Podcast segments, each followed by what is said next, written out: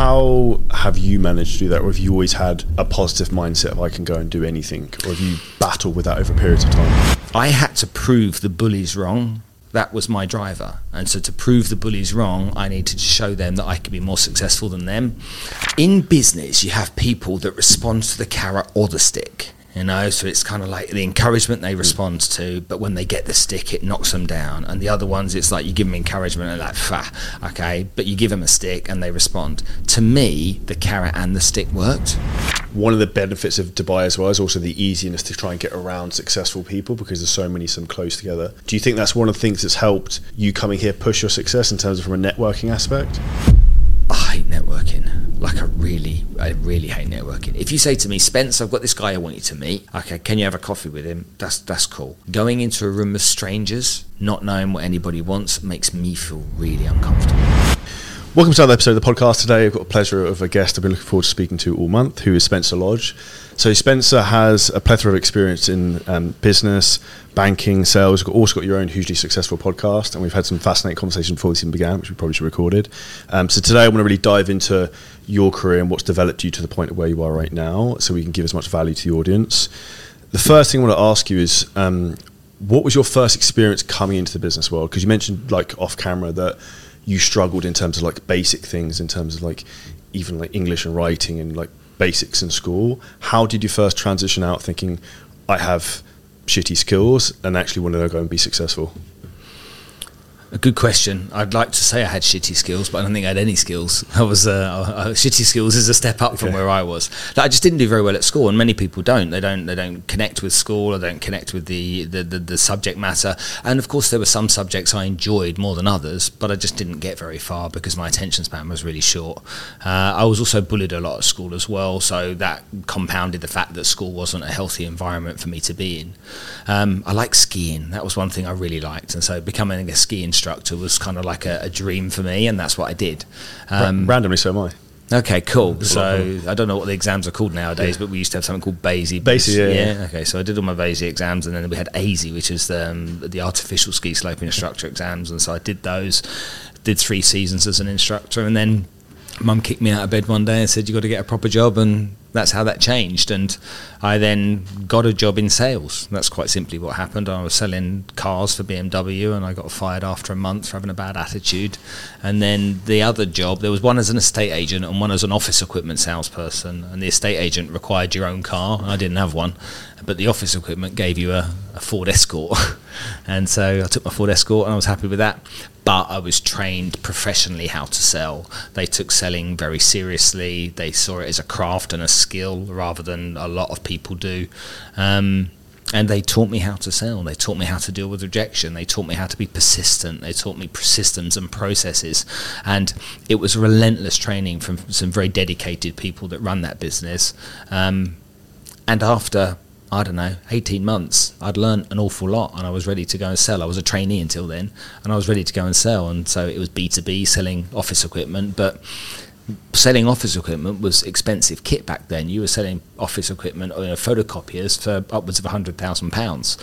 So all that kind of stuff back then in, in the city where I was working was, was profitable and commission driven and it was fun as well. And there was lots of banter in the office, lots of guys, lots of energy, Friday night down the pub, you know, and everyone having a good time. And it was uh, just an environment that I, I felt very, very comfortable and safe in. It's funny because I had a very similar start in terms of I was a ski instructor and then became an estate agent and learnt those same skills of like Yeah. of like sales and then like how processes work and how back in the business works. And actually, I recorded a post on this earlier today about actually how I thought I'd failed at life at 21 because I didn't go to university. All my friends were coming out and getting these like quote unquote good jobs, and I was like, "Fuck, it, I really fucked this up now," and I'm stuck doing this shitty job forever. But like, what I didn't realize is that I was learning the hard skills in the trenches, doing the thing, rather than like the theory of reading, doing the thing. I think when you when you explain it like that, you're right. I wonder though if I'd have stayed in the skiing industry, whether I'd have evolved into other parts of that industry, whether that was hospitality, whether that was sales of Hmm. ski hardware, you know, that kind of stuff. Um, because I've, I, even to this day, I'm still very interested in the subject. do you think you need to follow a career that necessarily follows your passions? Like you mentioned, there going into skiing, and then um, you obviously ended up into like finance and banking from there onwards. Do you think your people should try and follow their passions more, or just go where success seems to pull them.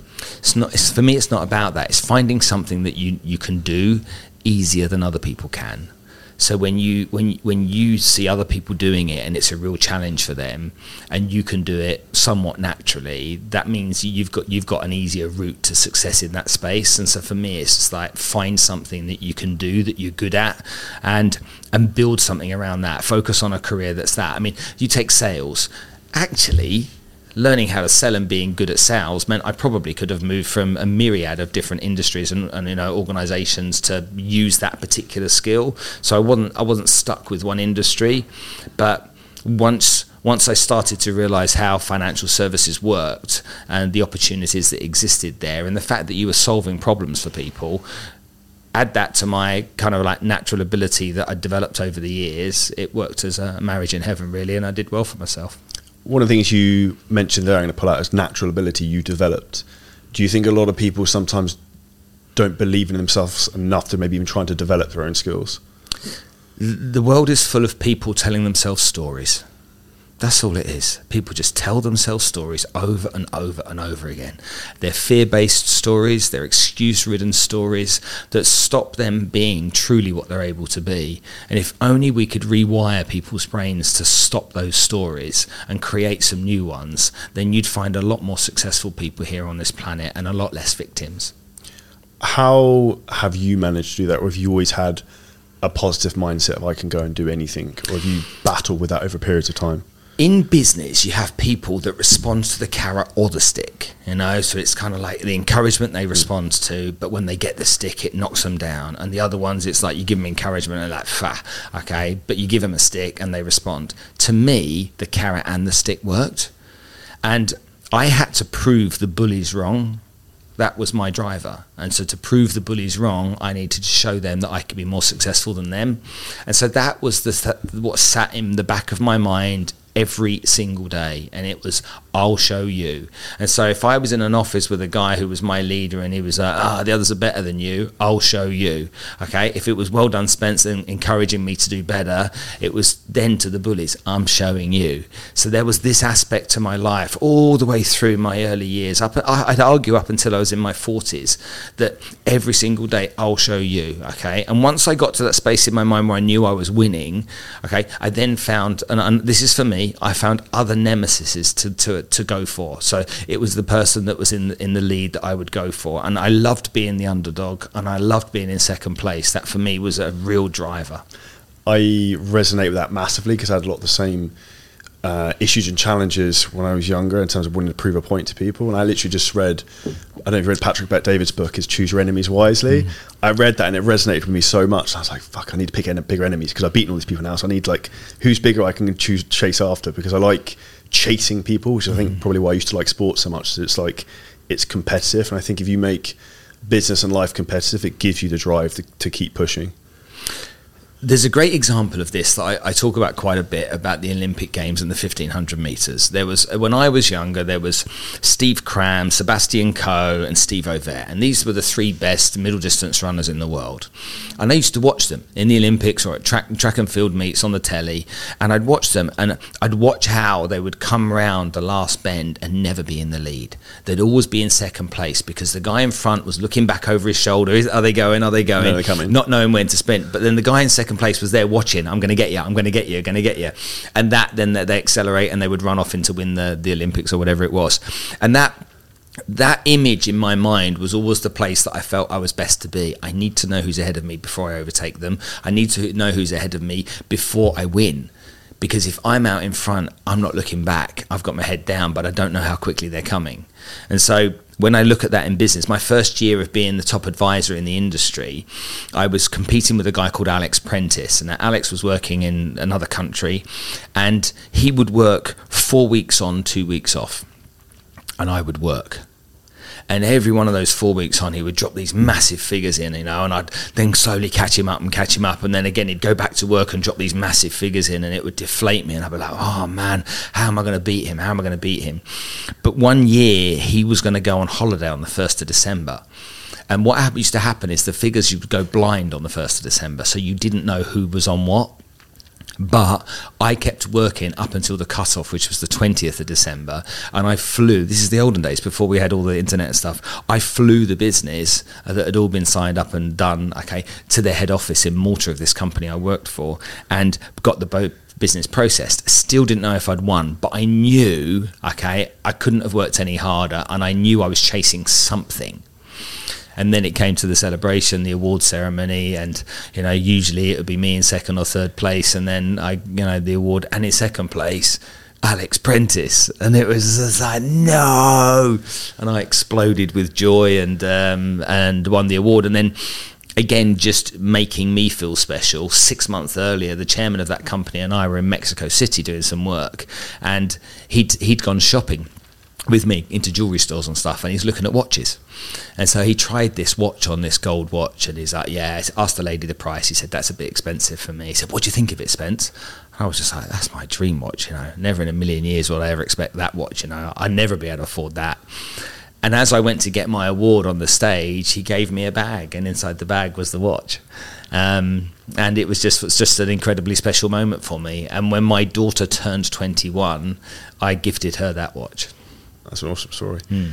With the success you had then with that, how did you continue that momentum? Because one of the big things I'm believer is when you start to see success, like trying to keep that going. Whereas I think a lot of people sometimes take their foot off the gas and pull back. How did you keep that and let that compound going forwards? Just like the Premier League, at the end of the season, the winners have won, and then there's a short break and it's zero again for me in sales, it was the same. We would have the Christmas award ceremony around about the 23rd, 22nd of December, and I had a week to celebrate because 1st of January, it was all back down to zero again. So I had the momentum of wanting to prove it yet again and yet again. And when you win, then you're in an unfortunate place because you become the target.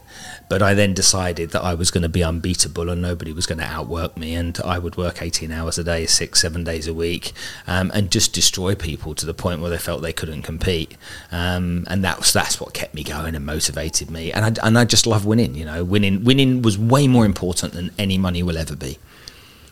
The Tim Grover talks a lot about uh, using your dark side in like his books, Winning Relentless. Is that almost something you utilised in terms of some of that? Something to like try and push you to be so driven to beat everyone else? We used to have these figures that would be sent to everyone in the company once a week. This spreadsheet was sent out, and it literally had you know business written, business Uh, process paid. It used to have the the activity levels, all this, and I would literally spend hours looking at these figures and get myself into a frenzy about them. You know, finding out where someone had an advantage over me, what they were doing, and it would just drive me to go faster and faster and harder and harder, just constantly. It was just like you will not beat me you will not beat me because I'd always been at school. I was average, you know. Okay, I was a ski instructor. I was good, but I wasn't a brilliant skier. I wasn't Franz Klammer, you know. I mm. was a ski instructor, but so I was I was okay at lots of things, physics, sport wise, but I was never the best. But this gave me the opportunity to be the best and that was something that I treasured. And yeah you know you find you find it in you you know and whether it's talking to yourself in the mirror which I'm famous for doing okay or or what did my my, my boss used to say? He said you have this incredible ability to self bollock he said you will beat yourself up over and over again. He said you know there was a time where for me to hit a, hit a goal, it was like ten thousand pounds a week. It was like the, but the number didn't matter. But any less than that was abject failure. It was devastation. And he'd be like, Spence, you did 9,000. And I'm like, yeah, but I was supposed to do 10. I'm behind now. And it would ruin my weekend, like literally ruin my weekend. Um, but you know, if if I was above the ten thousand, it was just like let's say it was twelve or thirteen. It was like okay, well then that's the minimum now. Because if I if I can do twelve or thirteen, I can't unlearn that. I've just proved to myself I can do that. So then from next week onwards, it's going to be twelve or thirteen. And it was just this constant, you know, repetition. I was taught really well how to sell. I was taught financial services really well I could see the difference that these products had in solving people's problems. And so I really believed in them. I believed there was a pension crisis. I believed that most people got to retirement without enough money. And I believed it was my duty to shake people to get them to do the right thing so that they protected themselves and their families' futures. And if I didn't, they weren't going to do it. So I wasn't going to take any nonsense from anyone. And I suppose that that commitment to, to my craft as much as my commitment to making sure that people were going to do the right thing or nothing at all with me made me create that form of success. the one thing I take from there you just said is like conviction because like closing rate for people selling is going to be determination of like sales times conviction uh, sales skills times conviction and like it takes a long time to get better at sales skills but it can you can get very convicted and believe in yourself very quickly if you look at how good you are would you say that's one of the biggest things that really drove your success when you were selling in terms of like you could literally people could feel the energy coming through like there's no way this isn't the best thing for you there was that i'm sure but how i measured that mm. i don't know one thing that i'm i'm really good at being is self-aware so I understand what my strengths and weaknesses are. And, and, and because I understand what they are, I'm able then to stop confusing myself by thinking about lots of things. I needed just to focus on one thing. So I made, and I'll say I made it my bitch almost, uh, referrals. It became literally everything to me. Everything apart from that became irrelevant. So I had my head down, focused. Do I want a cold call? And spend a load of time trying to generate leads, or do I want to get referrals from everybody I meet? Well, I know that referrals are much better. How many referrals do I need to hit my objectives? And nobody in my industry got those types of referrals. It was 45 a week. It was just unheard of. People would get two or three a week. And I was like, well, 45 a week's nine a day. Nine a day is four and a half in the morning, four and a half in the afternoon. That's one an hour. Okay. That's what I've got to do. And it just a great example of this is my friend Maria Conceição when she started to help the children from Bangladesh that she googled how to raise money for charity. What came up is climb Mount Everest. Now this is a lady that's never set foot in a gym. And it said on Google if you climb Mount Everest you can raise money for charity. So I've been to Everest. It's huge, it's terrifying, it's daunting, but for her it was an obstacle. And the way she's positioned it in her own brain is well if I got over the mountain then I could help the girls. So you think about the positioning of that in her mind and how everybody else would look at it. And I suppose for all of us, we have these types of things. You know, my dad's a great engineer.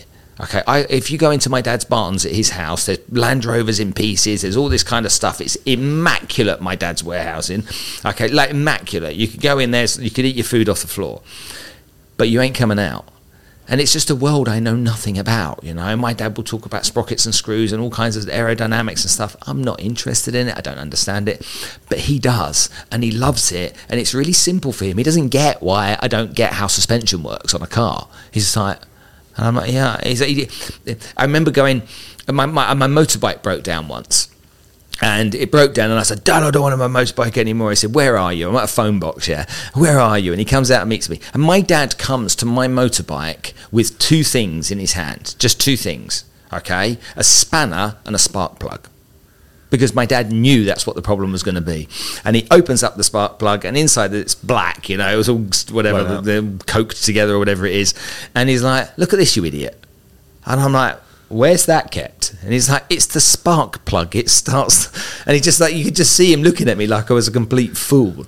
And so when I look at that, I think everybody has those things in their lives where they're really, really just it just very simple to them. That was simple to me. Where that is simple to my dad. Guess what my dad is? He's an engineer. It's just very simple to him.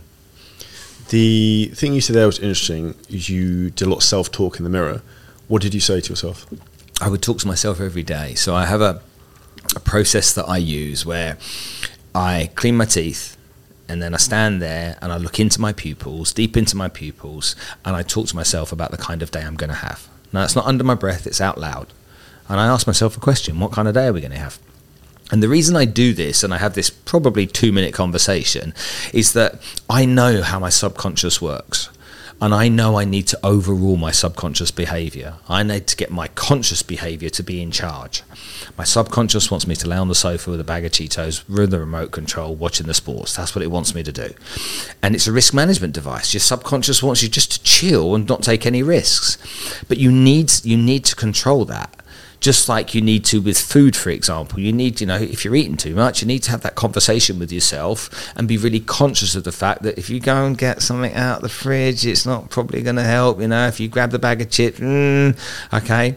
And it's like they say to people, never ever go to the supermarket when you're hungry because you're going to buy too much and you're going to scoff on the way back. But it's like having that that that approach, my approach, and I'm not saying anybody should have this approach. It's just my approach. Is I need to talk to myself and make myself highly aware of the situation I'm facing for the day. Okay, and work hard to overcome any cravings that come from me sitting there going, "Oh, what about and what if and yeah, but."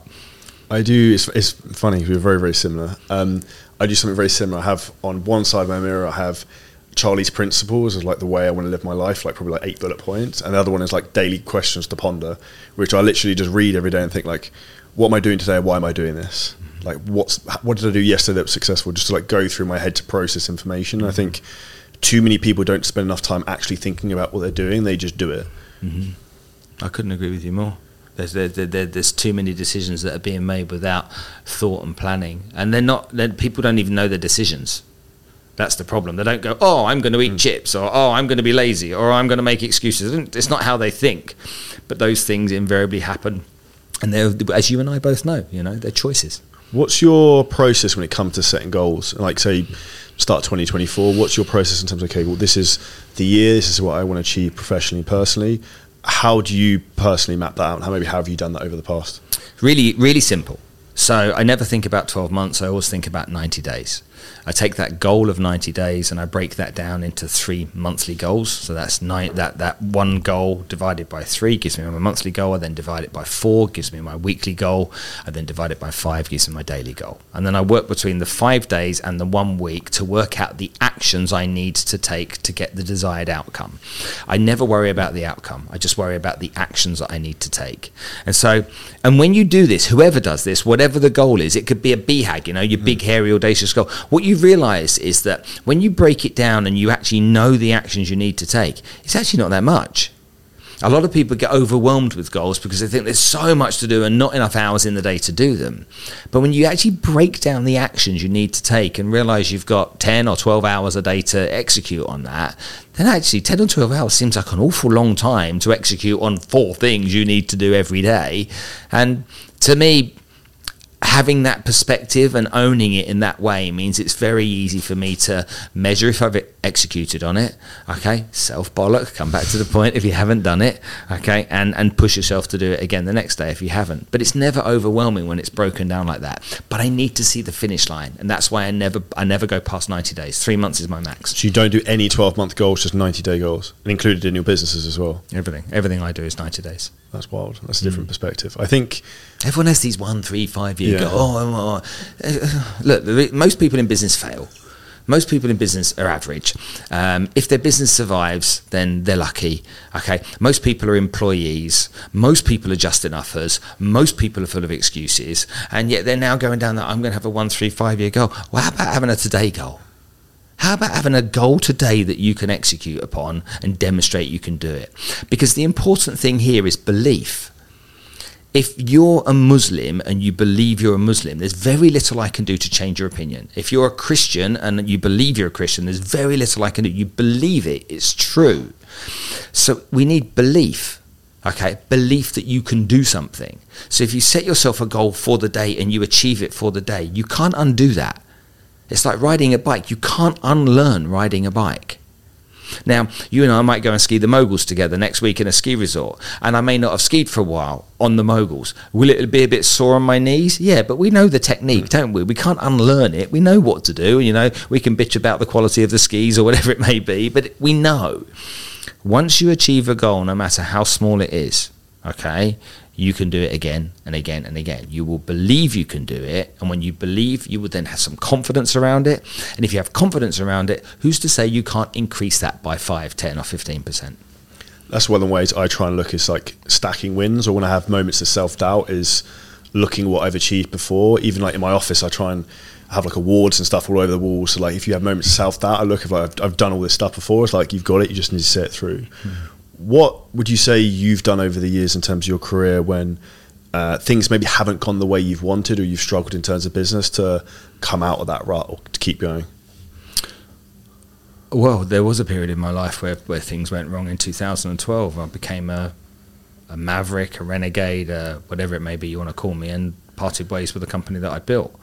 And that took me into a dark place because I'd been almost institutionalized into a way of thinking, believing, uh, behaving, um, actioning, uh, to go to a place right then when I was I was literally on my own, and it demonstrated to me something really important as I look back, and that's the difference between being an entrepreneur and an intrapreneur. An intrapreneur is not a bad thing to be, but it's wildly different from being an entrepreneur. An entrepreneur, you have an infrastructure, and you could be a, a network marketer. Mm. You can work for aloe vera this or Herbalife that, juice this, juice that. You have a product, you have a corporation, you have product supply, you have sales strat- strategies, sales tracks, tr- social media training, blah, blah, blah, blah, all this kind of stuff. Yeah, you're still going to go and find the clients. You've still got to build your downline, but you have this all in place. You're not an entrepreneur, you're an intrapreneur. When you are, become an entrepreneur, it's all on you. And what that taught me when I started to become an entrepreneur at the beginning of 2013 was that I knew very little about most things in business and I was either going to have to learn those things or find really good people to help me with them. And would you say that's where your skill set was just very deep on one, two things rather than being like broad? Um, rubbish, like rubbish at most things. And I know how to find good people and I know how to connect with them in a way that makes them want to work with me. I know how to incentivize them. I know how to bond with them. I know how to demonstrate my, my commitment to caring about them. Uh, Danielle, my business partner, who's the brainchild of all of our businesses, has been with me for 19 years. She joined me as a 19 year old kid. She's 38 now. And we have worked together closely. She was just a 19 year old employee of mine all those years ago. And in the last 10 years, we've worked together. In the last, whatever it is, years, eight or nine years or seven years, she's the CEO of the company. And her creativity and her desire to learn, she's one of these people that's committed to learn. If she gets stressed, she learns. If I get stressed, I find someone to find the answers. She's, she'll deep dive into everything. If I say to her, if I said to her, we're going to do a podcast today with this guy called Charlie, okay, she'll know everything about you She'll know how long you're married for. She'll know your ex-wife's name. She'll know everything. She'll know how many people you slept with. You know, everything. She'll know everything about your business. She'll know everything because she will go into that much detail. And that's a strength that she has that I don't. She will research stuff and come up with ideas that I couldn't have even thought about. And so then you take Sarah, my assistant. She's been with me for 16 or 17 years. We have this ability to bond with people and build strong relationships going forward, and that's that's something that I'm I'm able to do. Don't take away from the fact that some people that my ambition and hope for them and their goals has blown their mind so much that it's overwhelmed them and they've had to leave as well. One of the biggest mistakes, the biggest problems in business, obviously, is hiring the wrong people. What does your process look like in terms of actually finding the right people and then developing them to being what they, what you want them to be. It's interesting you say that because my approach is always to give people a chance. Okay, I want to give people a chance. They say hire slowly, fire quickly, but I don't necessarily agree with that. I, I don't believe that you know what people are made of from interviews. I don't think you always know what people are made of from their previous employer's report card either. I think a lot of the time you have to suss people out yourself. And at 53 years old, I've had as many people that I've bet my life were going to be brilliant in one hand that have been uh, awful, as much as I've had people that I've gone, mm, that have turned out to be amazing. What Danielle is way too detail focused to sometimes give people a chance. And so sometimes we see that differently. But her caution means that we don't make many bad hires. If it was me solely in charge of recruiting, then I'd give way more people a chance. And if they didn't work out very quickly, I know in four weeks. Four weeks, I know if they fit the culture. How do you balance out then with what you just said in terms of what you delegate to your team members and then you take on yourself? I, I delegate everything. Every single part of the business is delegated. Danielle has a team. The other businesses I own, the CEOs all have a team of people. We have weekly, or Danielle and I will talk to each other every day. My other CEOs and other businesses that I invest in typically speak to them once a week. And how do you structure that over a week for yourself? Do you put most of the meetings, say, running those businesses into one day, or do you spread it out during the every week? morning? Every morning. Yeah. And in terms of you running your day, one of the things I, I always laugh when I see it because it's, it's impressive is your uh, fanatical drive to the gym at like silly o'clock in the morning, which I think is always makes me laugh. Um, have, is that something you've always done in terms of getting up early and making the most of everything, or is that something again you've had to push yourself to go and do, or so like a skill to learn? When I was first working in London in office equipment, I was starting work at six fifteen in the morning, so I was up at four thirty then. So all the way from that part of my life, I've been an early riser. For many years, I started work at seven fifteen or seven thirty latest, which meant when do you go to the gym? Mm. You go at five because you come out of the gym, you shower, and everything else. It's not like you can go at six o'clock like most people. So it's just a routine, a system that works for me. And I find that, again, most people get up after the snooze has gone three or four times. You know, my alarm goes off. I jump out of bed. I'm very lucky to be able to get and do that. I know some people watch that video every morning and go wanker. You know, of course I know that, and I know that people like I hate you. Uh, but also for the for the whatever the percentage is that it gets them out of bed, for whatever that percentage is, it gives them a kick up the bum that percentage of the percentage I'm talking to. For everybody else, just move on. How important do you think managing your health and energy is in terms of you being successful with what you do? Because obviously you're performing at a very high level and have done. You mentioned before you were flying like 100 flights a year. How important do you think it is also to manage to balance out like energy and recovery to not critical? Yeah. It's critical to, for me to exercise every day. It literally is a game changer. Yesterday I hurt myself at the gym, and I couldn't train this morning and I had to go to hospital this morning, and I felt driving to hospital less. I felt weaker. I felt wearier, even though I actually got an extra hour's sleep. But um, I, I, need it. I need it for a myriad of reasons. My, my, my mental health, my conditioning, my, my, I need to interact with people early in the morning as well. I need the, the banter. There's four of us that train together. I need the banter. I need the competition. Um, uh, because I'm awake and, I, and I'm at my best first thing in the in the day. You know, I I don't want to do podcast interviews at eight o'clock at night for sure because you won't get the best of me. How do you structure your success in business around a personal life? You mentioned obviously you're a father, you're married. How do you and you seem to travel a lot as well? Like you mentioned, I saw you going to Uzbekistan. You've been skiing here, there, and everywhere. How do you manage that into everything else? Just a lot of forward planning and just structure. So, so my eldest lives here in Dubai. My youngest is in the UK. She's 21, so I make sure that I get back and see her once a month, once every five weeks, um, if she's free. Um, generally, shopping is a way of persuading her, but apart from that, um, everything else.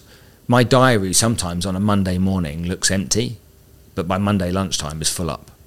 And so and I'm okay with that, you know. It's just that I, I have a structure on my diary. So generally I'll say 10, 12, 2, 4, 6. They're my meeting slots 10 o'clock, 12 o'clock, 2 o'clock, 4 o'clock, 6. Why? Because generally most meetings won't last more than an hour and a half, and then I've got half an hour to get to the next one. So try and space them out so I've got time just to decompress between meetings. In terms of my private life, my wife fully respects the fact that I work. She's like, work as much as you want. You know, she's fiercely independent herself, and so I don't have that nagging wife saying to me, Why have you not come home from work. Where are you? She's like, do you, you do you and I'll do me. Do you think that for entrepreneurs, particularly when they're younger, they are better off being single to be successful or better off in a relationship? I don't think any man should be allowed to be married until he's 35. I think it should be against the law because I don't think any man knows what he is, who he is. He doesn't understand enough, and I don't think he understands relationships and commitment in enough detail. Now, there'll be some people listening go, well, I got married at 21 and it's worked for me. I get it, I understand it. This is my opinion. Um, most guys that I know that got married young, like I did at 26, I didn't know anything about anything you know and there i am at 30 years old getting divorced. I just think that that if you're going to be focused on something the last thing you need is to have someone chewing your ear off about something else. Now it doesn't mean you can't be in a long-term relationship but i think one of the biggest mistakes entrepreneurs make is being in the wrong relationship and it's like so many people are in the wrong relationship. They they live separate lives, or they you know they haven't got a supportive partner. Where you know that partner's like, how do I help him be a more successful entrepreneur? That's one thing you know a great partner would ask. You know, my man's going out there, he's taken on the world, he wants to be somebody, he wants to achieve something. I'm proud of him for that. How do I facilitate that? How do I make that better? And I don't mean how do I make it better by putting food on the plate and all that. No, I mean how can I support him? Because most people that choose a partner partner, choose someone who's relatively intelligent. What can that partner do? Now, maybe that partner is a great networker, maybe great at introductions, maybe that partner's you know great at building their own career themselves. So they come back at, the dinner table every night and they talk about their careers and their working day. But you need someone who is really, really good. And, and a lot of people, uh, men in particular, are choosing partners based upon how they look rather than what they're able to deliver. And I, I'm 53, I promise you, okay, you can have the best looking woman in the world. It, it, they get old. All right, you, you need you need the best partner in the world. You need a best friend, someone that supports you, someone that's got your back. Okay, someone that allows you to go and be the best version of yourself. Okay, and encourages all of that. And if that happens, then you get awesome relationships. I can agree with that more. I think, as you said, I'm a similar story in terms of that type. I got married at 27, 28, divorced at 32 because I got married too young and I didn't know who I was at 27, 28. I know anything. Whereas, like, uh, and probably only starting to figure it out now, coming into my like, mid 30s, where I think when men's ego starts to wane, that's when they should start mm. to get married. Okay, they should never get married when they've got a, an outrageous ego. When did your ego wane? Um, 45. Why so late? Um, maybe 42, but definitely in my 40s. Um, because I'd been so successful for so long, I was so unbeatable, and I had this kind of like worship mentality around me of people thinking my shit didn't stink. I fed into that, uh, and when that all stopped, and then I started to realise who I really was. And I look at that as being very dark, but I look back now and it was it was dark, but it taught me so much about myself. Was that the 2012 phase? Yeah, and I wouldn't I wouldn't want to be the person that I was then anymore. I don't think that person was very nice. Someone actually wrote something on social media yesterday about meeting me in the 90s in Buenos Aires. Um, looking down my nose at people, talking down to them, speaking to them like shit, and this is what this person wrote. And at the bottom, it was like, "Fuck you, Spencer Lodge." and uh, I hadn't seen a negative comment for a long, long time, but I thought, and I didn't recognise this person, but the fact that I had that impact on someone in the nineties and they still remember makes me feel really, you know, disappointed in myself. How, for anyone listening to this, do you think you can identify if that's a problem or a trap you're maybe coming into? Because I see that not in particular, but with some guys in Dubai who start to get pulled into that trap because I think it can lure people into a certain perspective. How would you say anyone can try and self-identify that, and maybe how you pulled yourself out of that? If you've got a really expensive car on HP, you're an idiot. Okay, that's the first thing. Um, if you think you are amazing and you treat girls like shit, you're an idiot. Okay, if you're focused only on money, okay, and you use that money just for self gratification, then I'd argue you've got lots to learn. The best way for you to get a real understanding of who you are, okay, and real perspective on life, and I believe everyone should have to do this again by law. So men aren't allowed to marry young, but everybody should volunteer once a month for half a day. That could be a Sunday morning, doesn't matter what day of the week it is. Go and volunteer. It will teach you to understand gratitude okay? And gratitude is critical for us to be humble. We've got to focus on being grateful for what we have. And if you've got the cars, the houses, the yachts, whatever it may be, how grateful are you? And what difference do you make to others that's positive should be a really good measurement on what kind of a human being you are. For anyone who's listening to this in Dubai, where can you do that? You could, there's volunteeruae.com. Yeah. You, there's there's websites you can go to. You can register as a volunteer, and you can volunteer every weekend. And if you're into animals, you can do that. If you're into people, you can do people. Everybody can volunteer. There's there's places for us to go and volunteer every single weekend. And if it's not that, what's the local charity that you support? The Sparkle Foundation mm. or whatever it may be. Canine Friends. What do you support? Go down there and say to them, "How can I help you?"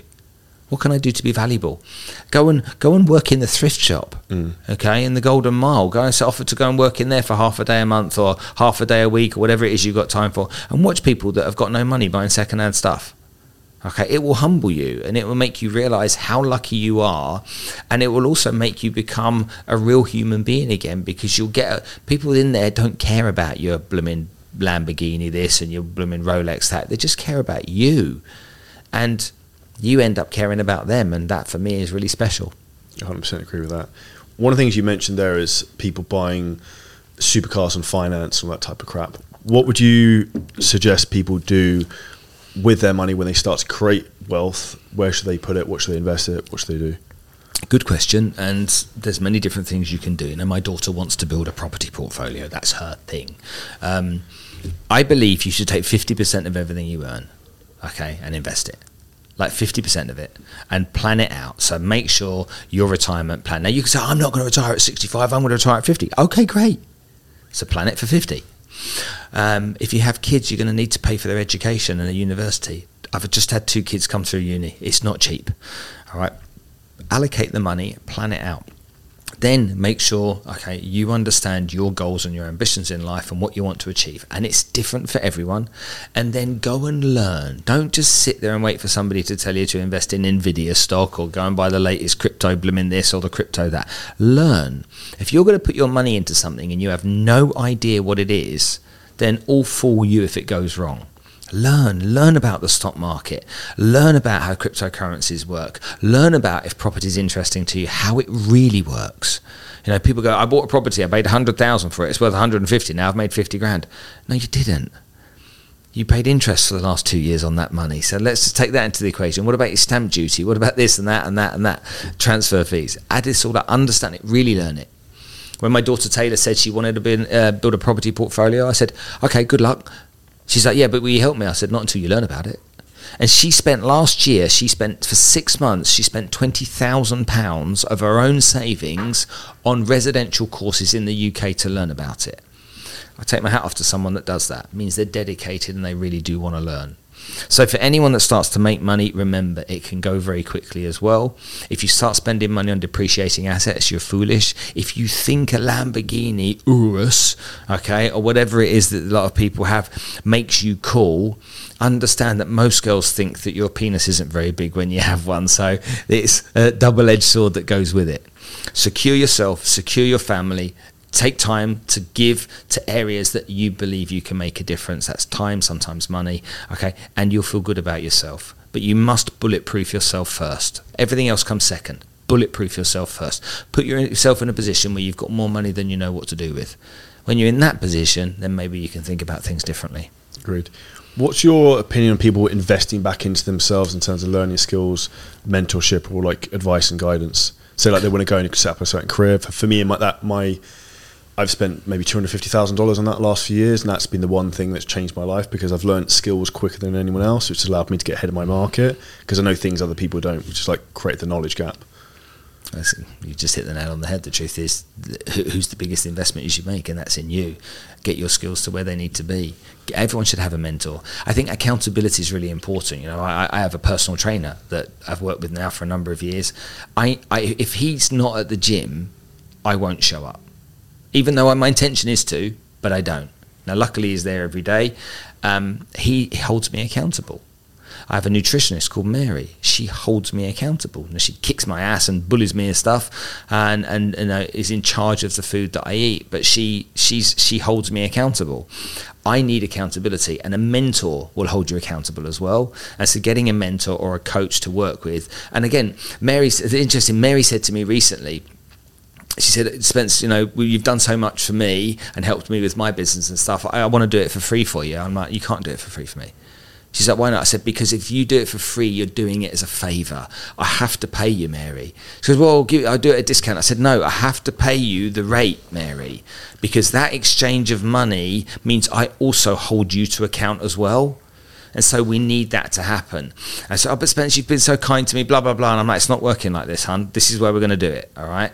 I think a lot of people want something for nothing. A lot of people want free advice. A lot of people want free coaching or they want discounted. They can't afford it. It's like, it's not about what you can't afford if you're sitting renting a property that's more expensive than you should be living in, or you're driving around with finance payments that you shouldn't really have on your car, and you're spending your money on booze or swag at the weekend, then you really need to have a look in the mirror.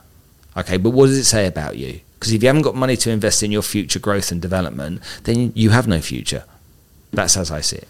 I completely agree. And I see this constantly, particularly people in the fitness industry who are renting supercars, doing all types of crap, but they don't have the money to then go and actually focus on developing themselves and the skills that are going to get them out of like the rat race and the problem they're, they're stuck in. And it's almost like Pandora's box they can never open and get out of because they're like trapping themselves with this giant anaconda of like a, a lifestyle around their neck. Mm-hmm. I, I, totally agree with you. And if you're exposed to them, I'm exposed yeah. to them. But remember, most people are what I call just enoughers.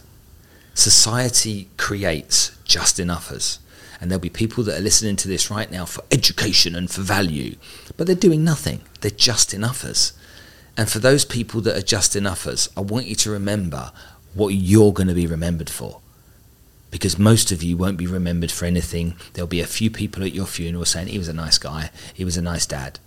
But I want to be remembered for making a difference. I want to be remembered for doing something positive in the world. And I can't do those things without being taught and guided and coached how to do them. And so you really have to put some time into your personal development and take it really seriously, whether that's a comparison to physical training, whether it's a comparison to food training or, or anything else. Take it seriously, be committed, okay, because the only winner is you. How do you find your own mentors in a professional aspect now mm-hmm. when you're at a higher level? Because that's one of the things I've found more challenging. The more skills I've had, it's more difficult to find the person who has the next thing I need, who has that next piece. There's less people as you go yeah. up the pyramid. Yeah, go go to Monaco for a weekend. Okay, then you spend spend a weekend in Monaco. You'll never be the richest person in Monaco. You'll never be the most successful person in Monaco. But also look at the people who you think wouldn't necessarily mentor. Look at someone who you really admire. Okay, it's someone who's really up there that you're like, he's at the pinnacle of my industry. Okay, I don't know who those people are, but whoever they are, and that, that never mentor, they're like faces of the industry. Okay, and I guarantee you, if you write to them and introduce yourself to them and tell you what you've done and what you want to achieve, if you approach ten of them, there will be a couple that respond saying, "What do you need?" Because they will see themselves in you. Mm. Uh, just like you do with your clients, you're yeah. like, I can see this guy's going to be great. I was yeah. in once, yeah. That's exactly what they see. When people ask me for help, a lot of the time, if I see myself in them, then I'm desperate to try and find some time to help them. That's uh, some very, very good advice. It's not, it's not hard, no. and you'll be surprised who says yes. Yeah. Someone that you think would be out of touch, but then that will elevate your business further because then you will say, "My mentor is Arnold Schwarzenegger, whoever it may yeah, be." Yeah. yeah. Oh, so your mentor's Arnold Schwarzenegger? Yeah, that's why I am where I am. Well, I no, if he's getting coached by Arnie, then I want to work with him or whoever that person may be. Yeah, I think. Um, one of the benefits of Dubai as well is also the easiness to try and get around successful people because there's so many some close together. Do you think that's one of the things that's helped you coming here push your success in terms of from a networking aspect? I hate networking. Like I really, I really hate networking. If you say to me, Spence, I've got this guy I want you to meet. Okay, can you have a coffee with him? That's that's cool. Going into a room of strangers, not knowing what anybody wants, makes me feel really uncomfortable. So I really have to have to think long and hard because I, I don't know who's in the room. Okay, I don't know if it's a billionaire, a millionaire, or a nothing. Okay, I don't, I don't know, and so that means is this like cold calling? Yeah, hundred percent. You know, is this like who am I going to meet? Am I going to meet a kitchen salesman, or am I going to meet you know the, the the guy that owns the kitchen company? You know, and so that that that's always a challenge in networking. Um, there's no doubt that networking for many people is really effective. But I, I think networking is different to prospecting. And a lot of people go networking to prospect, whereas I believe you should go networking to try and work out how you can build um, your community and how you can bring value to those people before you think about what you can sell them. And when you go to many networking events here, someone's got their business card, they're shoving it in your face, and they want to try and flog you something. And that's not that's not to me networking being parts of clubs and associations, I think, is where the value is. So whether you're a, a member of the um, Capital Club, whether you're a member of the Arts Club, whether you're a member of Rotary or something, a, a community that get together regularly to help and support each other is what I believe is effective networking. I completely agree. In terms of um, as your career has developed probably over the last 10, 15 years with social media coming, how do you think that's changed and how are you utilizing that now continuing to your, with your growth? Like you have your own podcast, it's very successful. What's your strategy with that? I have no idea why everyone doesn't have a podcast. It's lost on me. A podcast is such a great way to meet people. You think about it. Let's say I want to do business with 10 people, okay? But I don't know how to get in front of them. I can cold call them, I can send them an email, uh, I might get rejection, I might not get, you know, anything. How do I how do I get those people? If I invite all of those ten on a podcast and I spend an hour and a half getting to know them, learning about their story, their background, their family, their history, their challenges, their high days, their low days, I learn all about that. At the end of that conversation, that person feels that I'm really interested in them. Two weeks later, I contact them and say, "Hey, can I buy you a coffee? I've got a couple more questions for you." And by the way, everyone loves you. That awesome. That podcast was awesome. They'll have a coffee with you that coffee can lead to many, many different opportunities. A podcast is a great prospecting tool. Social media, if you, and, and let's be very clear, I, I have not done social media well. You know, I'm sitting there, I don't know, 130,000 people across various different channels. It's nothing compared to others. I'm a 54 year old guy. I'm white. I'm kind of like, I'm, I'm, I'm, I'm not the category that people are that interested in. You know, people say to me, oh, you look a lot younger. Thanks. Okay. Doesn't take it away. I talk about subjects that aren't sexy. I refuse. And I've had social media agencies say to me, Spence, can we do you with the Ferraris? Can we do you with this, the, the yachts? And I'm like, you will never do me with that. That was me once in my life, but that's not me now. Yeah, no, but young people need to be inspired, and they need, to, and I'm like, it's not going to happen. It's just, it's just not. Okay, well, maybe we can't grow your audience. I'm like, the people that are attracted to that, I probably don't want in my audience. I want the people that are attracted to learning. So, I haven't done social media well. But I know right this minute, if I posted out to my social media accounts a product or a service that solved a problem, that I could generate 40, 50, 60, 70 leads in the next hour from that audience. So if I wanted to monetize that part of it, I think I could do that relatively easily. Um, I'm still on a learning journey myself. We're 300 episodes into the podcast. I'm still learning, and I uh, I, I know how to make money out of the podcast. I, I'm not Joe Rogan. Okay, I was definitely not Stephen yet, even though we've had some good times together, and I'm not some of the other big podcasts, and I would love to be. You know, the documentary that we made was made by having a guest on the show that said, when I said to him, I'm jealous you've got a TV show, he looked back at me and went, Well, why haven't you got one?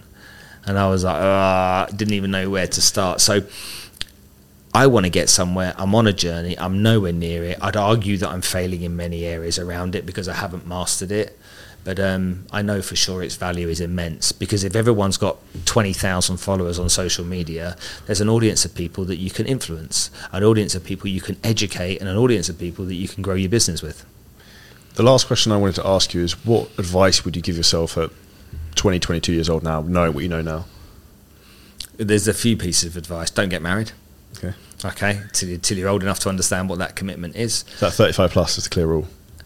30, 35 plus. I, I, even think some people it's not you know 35 is too young, but yeah. Well, my dad got married at 45, so. oh yeah, yeah, dad's smart. So, um, don't get married young. So I wouldn't have got married.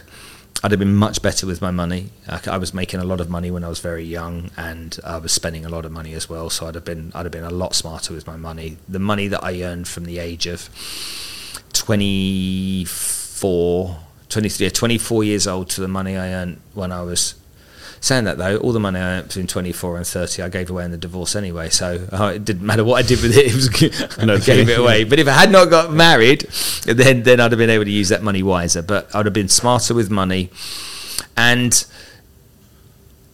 and I would have taken some time looking back to learn about my, my strengths and weaknesses rather than being an arrogant, egotistical person like I was.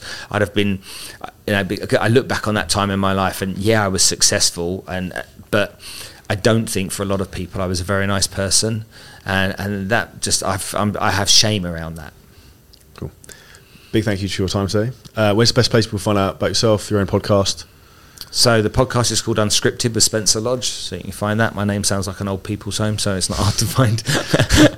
and uh, Spencer.lodge is Insta and all the other stuff. But yeah, look, look to Spencer and Lodge, old people's homes. There's only one other Spencer Lodge that exists out there, and that's a hotel in Rotorua in New Zealand. And so if you land on that website, you'll realise that's not me. Awesome. Big thank you for everyone listening to this. Enjoyed it. Make sure you make sure you go over and follow uh, Spencer. Uh, share the podcast, hit like button if you're watching this on YouTube, and subscribe. And see you next episode soon. Thank you. That's really, really good.